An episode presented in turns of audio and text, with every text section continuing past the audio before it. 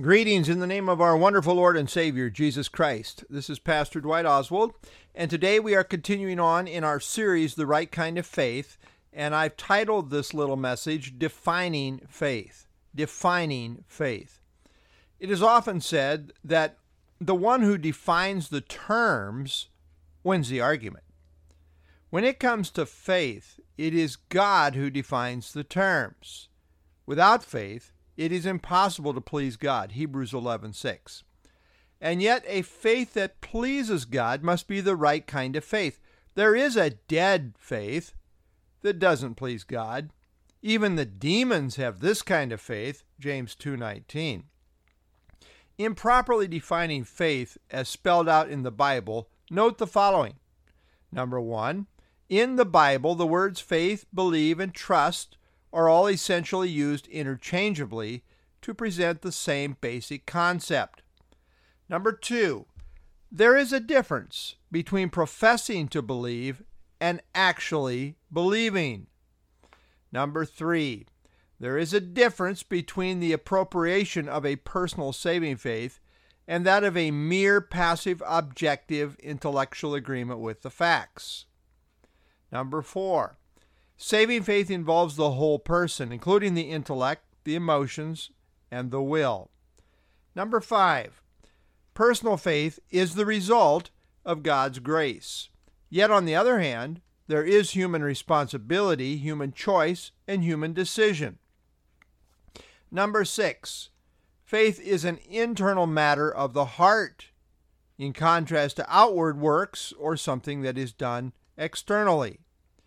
Number seven, faith describes an attitude or disposition of the heart, and it involves an obedient inward response of the heart to God's demand and command that the Lord Jesus Christ be personally recognized, that is, believed on, for who he is and for what he has done.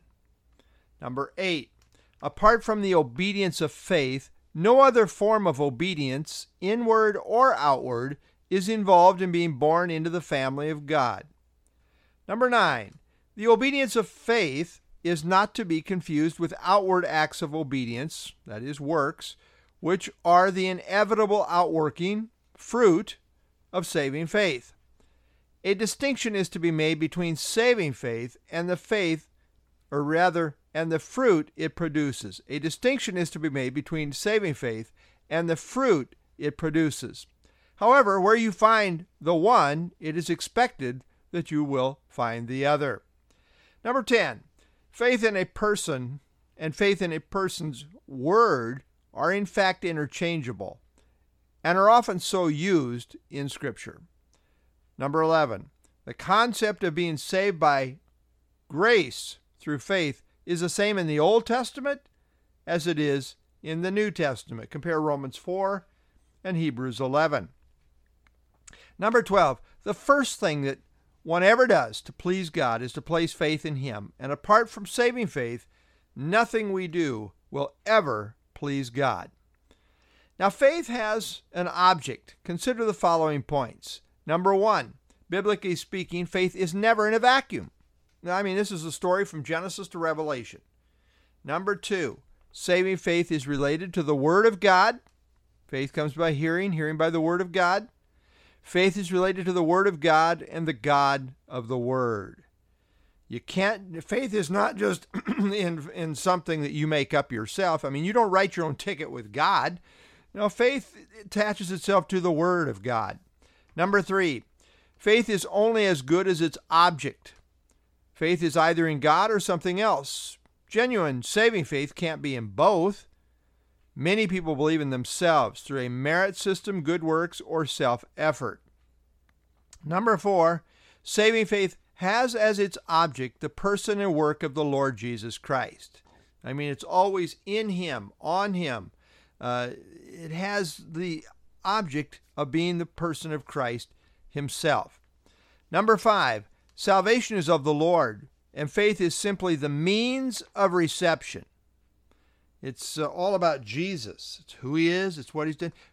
Faith is simply the vehicle, the means by which we receive Jesus Christ. So, some general uh, definitions of faith, belief, trust from various sources summarized here. the words trust, believe, and faith are all essentially used interchangeably. Number one, trust, the characteristic Old Testament word that parallels the New Testament words of faith and believe. So trust is the is the characteristic Old Testament word, the idea of to take refuge in, and it parallels uh, the New Testament words of faith and believe. Number two, believe means to hold to something as being true or count it to be so, to rely upon or depend upon. And three, faith, being convinced or giving credence to something or someone as being true.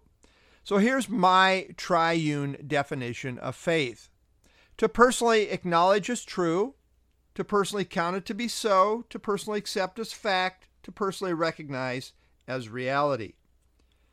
And then taking God at His word, simply taking God at His word. And then finally, to be so convinced of something that you respond and live accordingly. Note these three interlocking statements, when personally applied to the person and work of the Lord Jesus Christ, constitutes saving faith. The person of Christ, who he is as the God man, who he is as our Savior, the work of Christ, his finished work on the, cro- on the cross. It is finished. He paid it all. We're not saved by what we do, but by what he did, his finished work. And then he rose again uh, as Lord over all, showing he is Lord God Almighty. So when these three interlocking statements are personally applied to the person and work of the Lord Jesus Christ, this constitutes saving faith. This is the ultimate issue for time and eternity. John 3:16 through 18 For God so loved the world that he gave his only begotten son that whoever believes in him should not perish but have everlasting life. For God did not send his Son into the world to condemn the world, but that the world through him might be saved. He who believes in him is not condemned, but he who does not believe is condemned already, because he has not believed in the name of the only begotten Son of God.